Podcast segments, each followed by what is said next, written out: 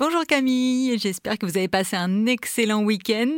C'est lundi et il y a un petit événement, c'est qu'on reçoit des gens qui viennent pour des stages. Comment on peut accueillir pleinement ces gens ?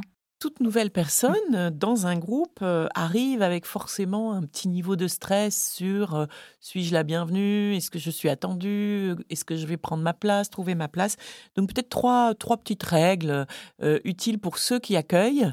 D'abord, toute personne a besoin de se sentir accueillie, attendue, voire désirée, on pourrait dire, d'un point de vue plus psychologique. Alors, qu'est-ce que je vais pouvoir faire pour signifier à cette personne qu'elle était bien attendue, euh, qu'elle a sa place ? Ça peut être avoir préparé euh, un petit espace dans les bureaux, évidemment. Ça peut être euh, avoir mis un petit mot personnalisé euh, sur sa boîte mail. Si c'est un premier jour en télétravail, pourquoi pas, euh, et cetera. En tout cas, faire que la personne se sente effectivement accueillie.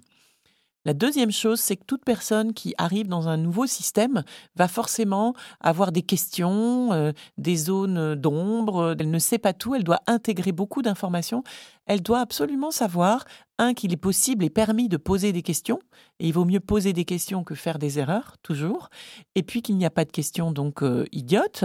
Et du coup, il doit absolument savoir à qui poser ces questions euh, pour pouvoir, eh bien du coup, prendre de l'information, euh, prendre les bonnes décisions. Et puis ensuite, peut-être euh, une chose pour tirer bénéfice, c'est profiter de cette euh, nouvelle venue pour euh, lui proposer de partager son rapport d'étonnement, on pourrait dire. Alors, ça peut être à la fin de la semaine, si c'est un petit stage de troisième, à la fin du mois ou à la fin des deux mois. Voilà, c'est-à-dire qu'une fois que la personne est entrée un peu mieux en connaissance avec le terrain de jeu qui est le vôtre, eh bien, lui proposer de euh, vous faire part de son regard neuf et décalé.